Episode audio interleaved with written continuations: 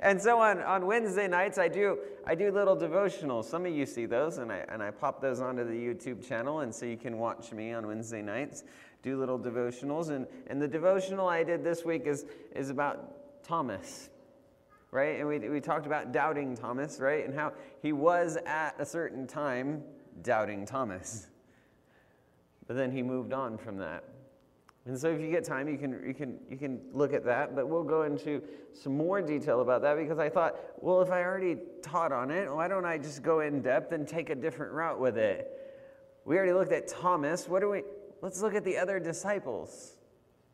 Let's look at the view from the other disciples. Did you know you can read verses over and over again and get a different view? You can get the view of the people encountering Jesus. You can have the view of Jesus. You can have the view of the crowd watching what's happening to Jesus. You can get these different views and imagine in your mind, wow, what are they thinking in this moment? How are they reacting in this moment? It's the same verse, the same story, but you can have different views of that same story. And so it's amazing how that works like that. And there's many exciting things that happen after Jesus dies and he's resurrected, right? We immediately move from the resurrection to the ascension, don't we? We just go, hey, he resurrected, then he ascended, because that's our story, right? We got to keep it short. We only got like 5 seconds to get your attention. So we immediately move from the resurrection to the ascension, but the Bible doesn't. There's many exciting things that happen in that in-between time. Jesus appears to many people. One of those exciting events is when Christ appears before the disciples behind locked doors.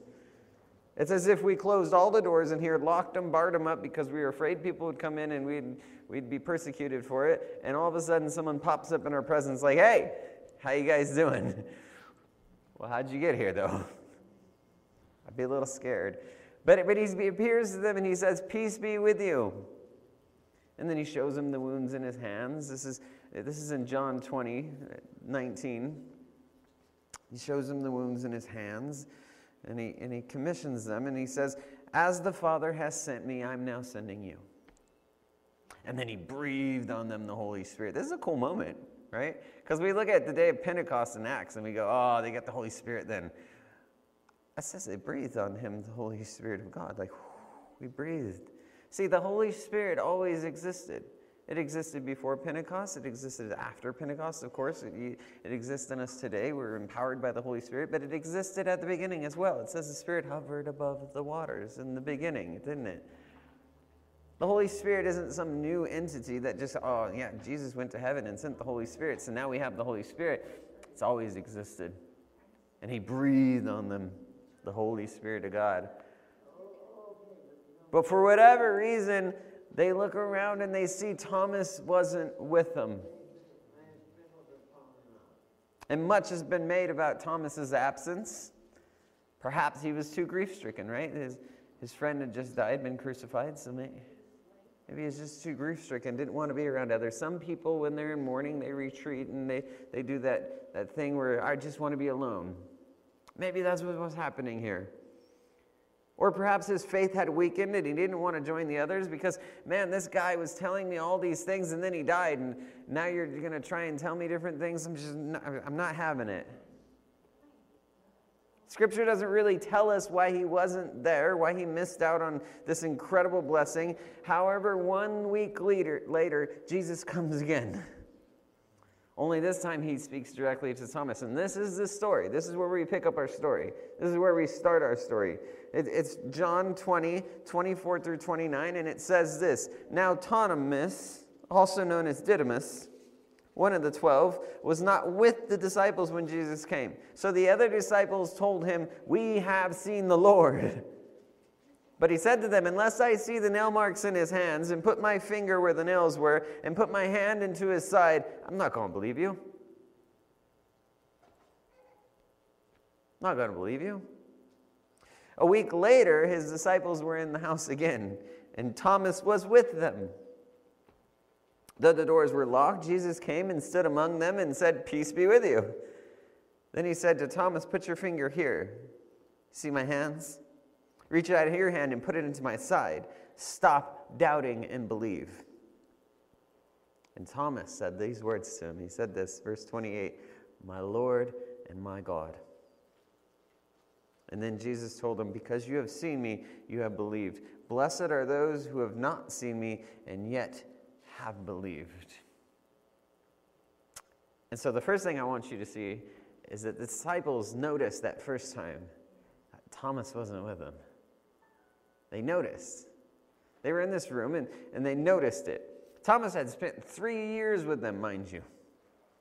They enjoyed meals together. They sat and learned at the feet of Jesus together. They worshiped at the temple together. They participated in ministry together. They went out together.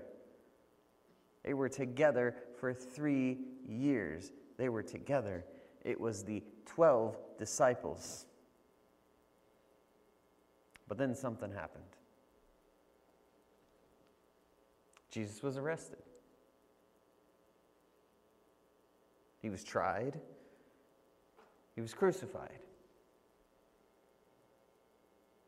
And that's the situation we find Thomas in. His friend was just arrested, tried, and crucified, killed. And whether he was grief-stricken or his faith was weak, this is where we find him in our story. Now we know, looking back, we read the Bible, we know it front to back, some of us. We know that Jesus had risen from the grave. We celebrate it. But even for the disciples, even for the other 11, it seemed too good to be true. Even though Jesus had promised, I'll meet you in Galilee, go ahead. They still had their doubts, all of them. We call Thomas the doubter. They all had their doubts. They had been told by the woman that Jesus had risen again, but they were still afraid, so they locked all the doors. Because what if what happened to Jesus happens to us?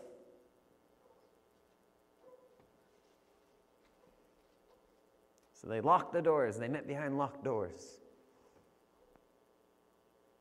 And it was behind those closed doors, by the way, locked, closed, right? We have the sanctuary, these doors locked. We have those doors out there. Those were locked too. Inner and outer, they're all locked. It was behind those closed doors that all of a sudden, Jesus just walks up like, hey guys, peace be with you.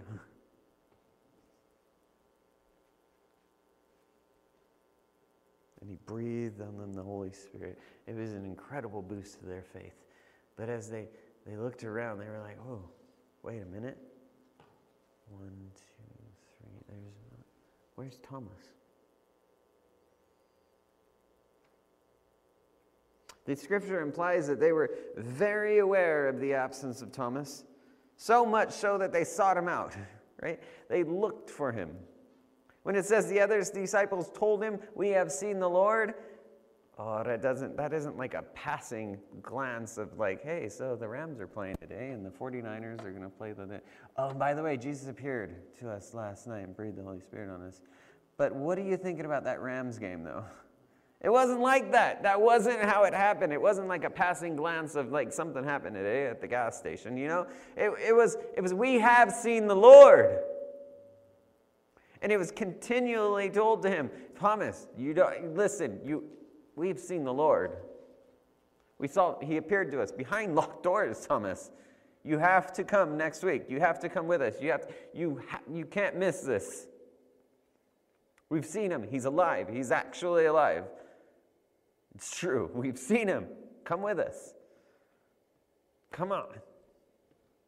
They continually told him over and over and over again, we have seen the Lord, you need to come with us. And see, I see a message for us there, don't I? You see, sometimes we have people that have been with us for months, maybe even years, in this very church. People that have worshiped with us, that have shared meals with us during potlucks, that have ministered together beside us, that have been just beacons of hope in our church, and we've loved them and we've seen them. But for some reason, they are not here right now. And they haven't been here, and they've been absent.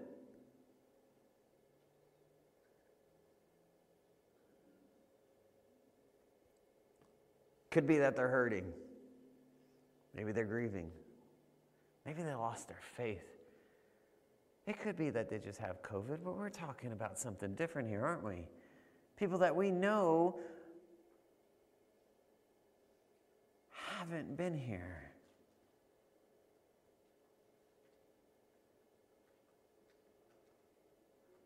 I want you to notice that the disciples witnessed to Thomas about their personal experience with the Lord, and they did it over and over again. They told him continuously, "We have seen the Lord."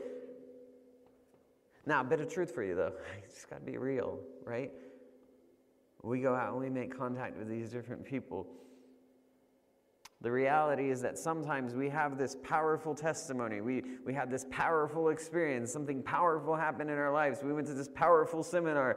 We were at church and the pastor said something and we're like, no, you have to watch this video. It's online and you have to see it because it's powerful. And then we present it to them and they're just like, We think that people should just be like, oh my, I knew it. Let's go, right? All too often, it's just like, oh, okay, I watched it.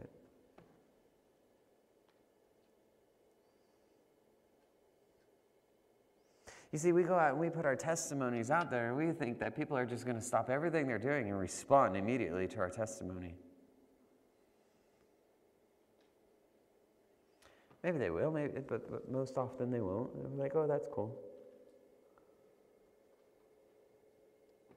We shouldn't be surprised if doubts remain.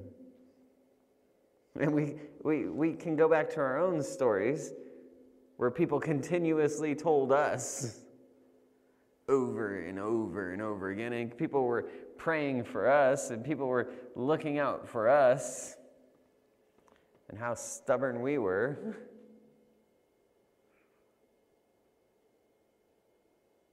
In our stories today, I'm sure that Thomas was overwhelmed by the disciples' enthusiasm when they came to him, right? Otherwise, he wouldn't have showed up. But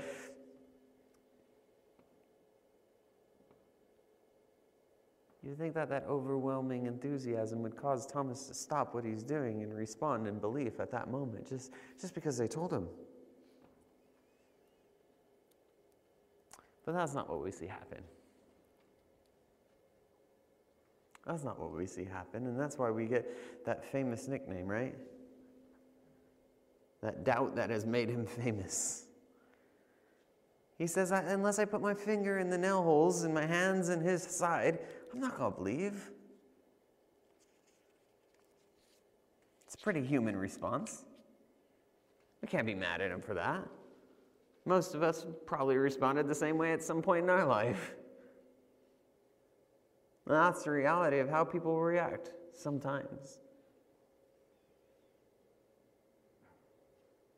But here's the thing, and it's a good thing. The disciples did not let Thomas's doubts interfere with their relationship with him. All right, Thomas, you have your doubts.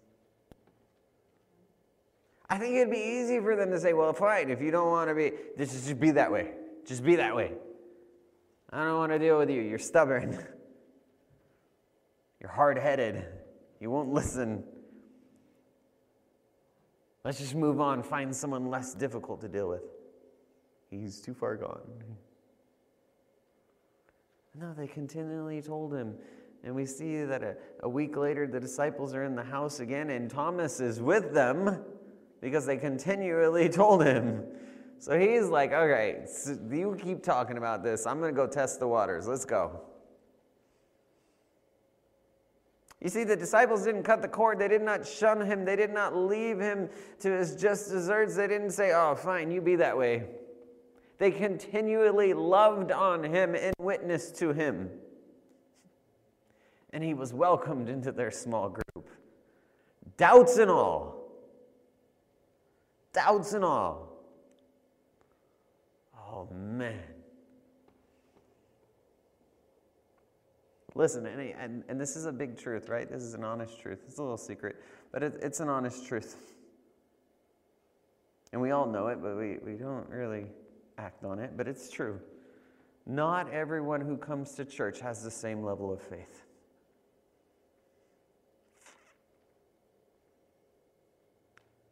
They don't have the same level of faith as you. Some people are coming to church for the very first time because they were like, hey, someone told me to check it out. Some people have been in church since they were wee little kids.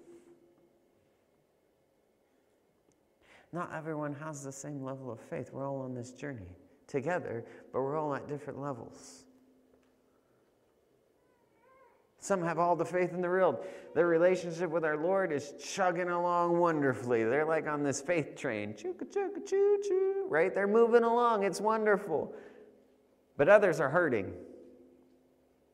Others have doubts. Others have questions. Others have worries. Others come with their baggage, and they're like, what do I do with this? I'm here because you're the church, and you're supposed to help me with this. If that's you, I want to say that I'm glad you're here. I'm glad you're here. There's no better place for you. Your church family, the people in this room, love you and want to get to know you. And they want to love on you. I know this from experience. This church family brought me in when I was down, when I was like, I'm just going to give up. I can't be a pastor no more. Life's too hard. I can't do this. And this church family said, no, no, no, you can do this. And we're going to love on you. And we're going to show you that you can. So I know for a fact you're in the right place. I am glad you're here. Because these people love you. You just don't know it yet. There's no better place for you. Jesus once compared himself to a physician when asked why he eats with sinners, saying, it is not the healthy who need a doctor, but the sick. I have not come to call the righteous. I have come to call the sinners. You see, I've always said, I don't mind doubters. I don't mind them at all. I don't mind doubters at all. Because doubts, they usually lead to questions, don't they? And those questions, if you're properly researching, lead to answers. And if those answers lead to a deeper faith, then doubt was never a bad thing. It's when we become hard-hearted, hard-headed,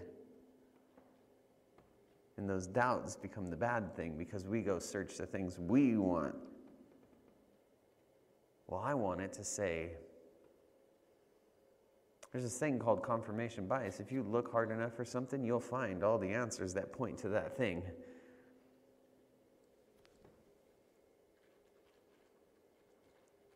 Because you're trying to confirm what you want it to say.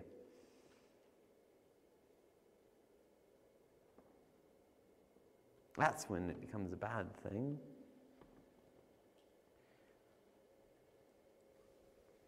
Listen, I know people can encounter God in an instant and be changed. I know for a fact, because I've been there. It happened. You gave your testimony. You've been there. I know for a fact. And it happened with Thomas in that room. You see, Jesus appears to them again, and he says, peace be with you, again. But then, instead of addressing the disciples, he looks directly at Thomas, as if none of the other disciples were in the room. He's just like, hey, Thomas.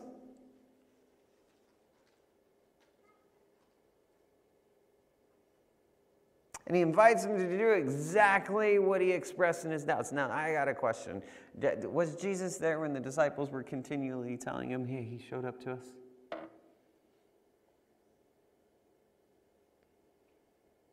Not physically. But Thomas said, unless I put my finger where the nails were and I put my hand into his side, I will not believe. And here, in this room, Jesus looks directly at him as if he knows exactly what's on his mind and says, hey, put your finger here. Go ahead. I'm addressing you, Thomas. Put your finger here. See my hands, they're real. Listen, I'm real. And there's different ways you can read this. You can read this as like, hey, I'm real. Or you can, like mostly it's compassion. Like, I'm real. I understand. I get it. I get it. And our finite minds wrapping ourselves around someone coming back from the dead and standing before us. I get it, Thomas, but here I am. Here I am. Put your fingers here. Reach out your hand, put it in my side. Thomas, stop doubting and believe.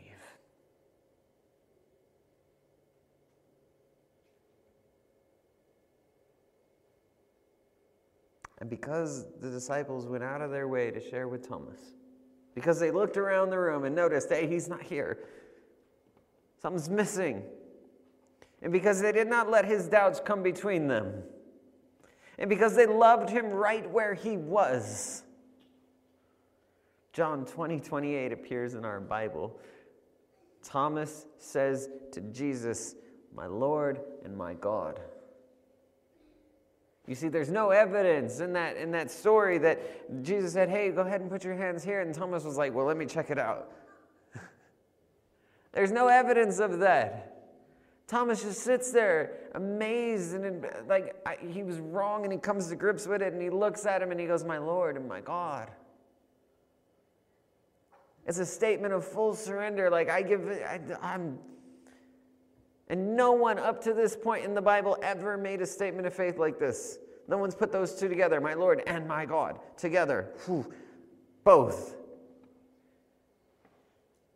He encountered the one true God, and he fully surrendered. Like, you're the God of the Old Testament, you're the God of the New Testament, you're the God of today, tomorrow, the next day, you're forever, you're God, like, you're my Lord and my God. And so yes, he's remembered as a doubter, but really, he is not a doubter. That's an old moniker, that's an old nickname. We shouldn't use that nickname anymore. Man. Should we call him Faithful Thomas?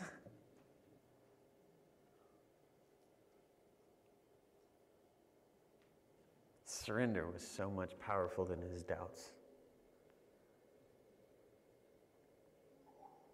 We need to allow people to come just as they are and allow the Spirit to work in their lives. Come just as you are, just with all your faults, with all your doubts, with all your hurts and your hang-ups and all those things that you worry about daily. Come just as you are, and we'll love you.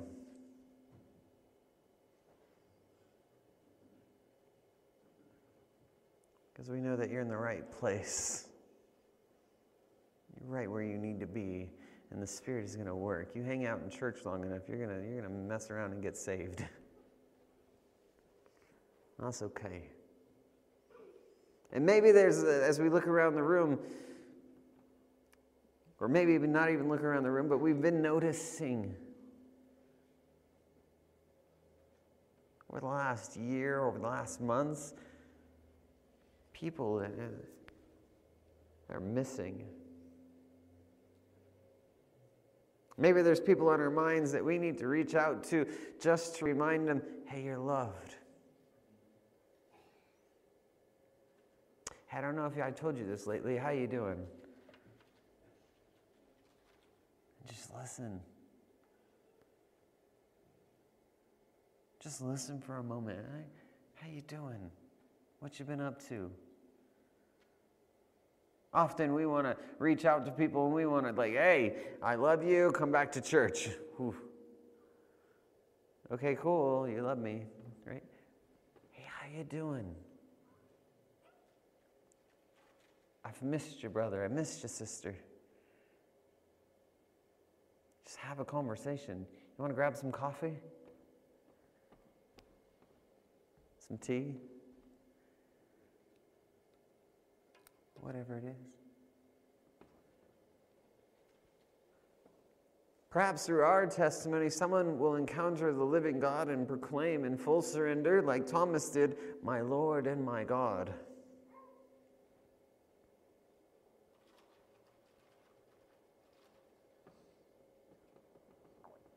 But we have to allow them to come just as they are and love them in that space. And when they express doubts, to be able to just still love them. Like, it's okay.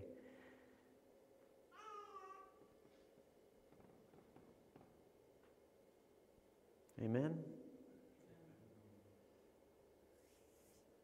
So I think about that for a second. We're going to move into communion.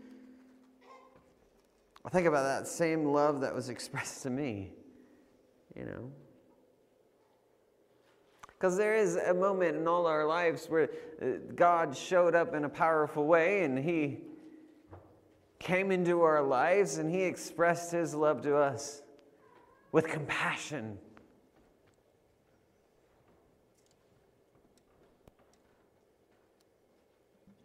And if you don't have one of these communion cups, just raise your hand. We'll get you one.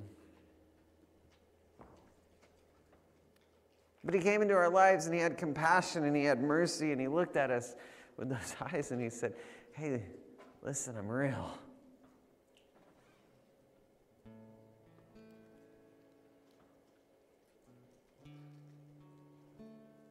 There was that moment in our lives made possible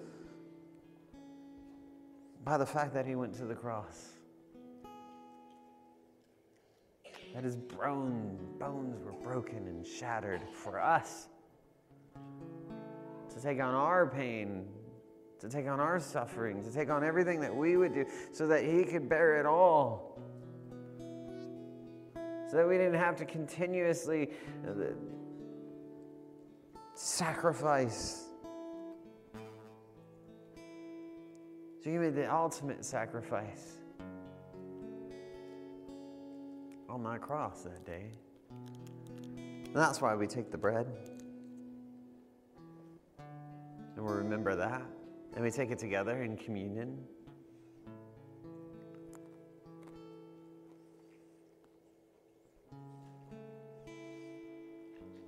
And His blood that was shed for us. Imagine Thomas. Imagine Thomas after this encounter had a different view of that crucifixion, that death. Imagine before, he sort of looked at it and it was sad. He was, "Oh man, why did it have to happen? If He was God like He said He was, why did He have to do this? Why couldn't He could just bring down millions of angels and He would just take over. Why did He do it this way?"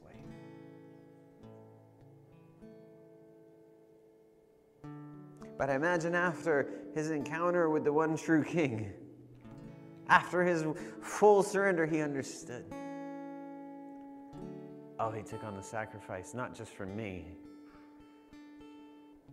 but for billions and trillions of others. And so we take this, not just in memory, but in celebration of what God has done in our lives and what He continues to do in the lives of the people around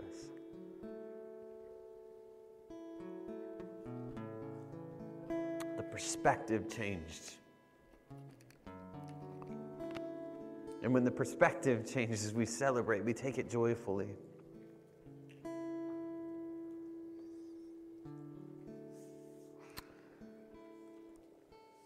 Let's pray. Thank you, God, for that.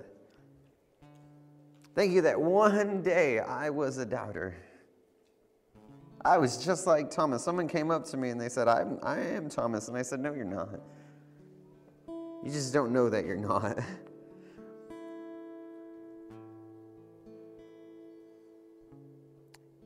We were just like Thomas, sitting in our doubts. we can sometimes still be like that doubting Thomas. We can still question things. And I'm thankful, Lord, that you look at us every time we question things, and you look at us with compassion. You look at us with mercy. You love us. You let us work through those doubts to come to these places of belief. I'm thankful for that. As weird as it sounds, that you make me work through hard times so that I can be mature later, so that I can be built up, so that I can be stronger.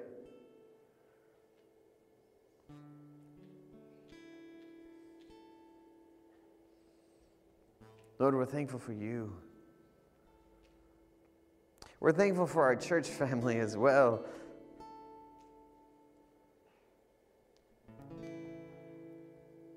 I pray for this church family because we have the capacity to love people right where they are, physically love them in different ways, whether we're telling them good words or we're giving them hugs or we're just reaching out to them, simply saying, "How are you doing? Let me buy you some coffee."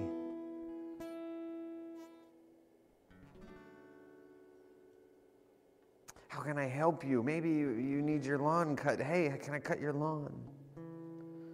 There are many different ways we can reach out and love others.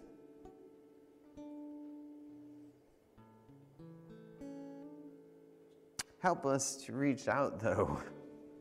Help us be bold enough to do that. Fill us fresh and anew with your Holy Spirit this morning.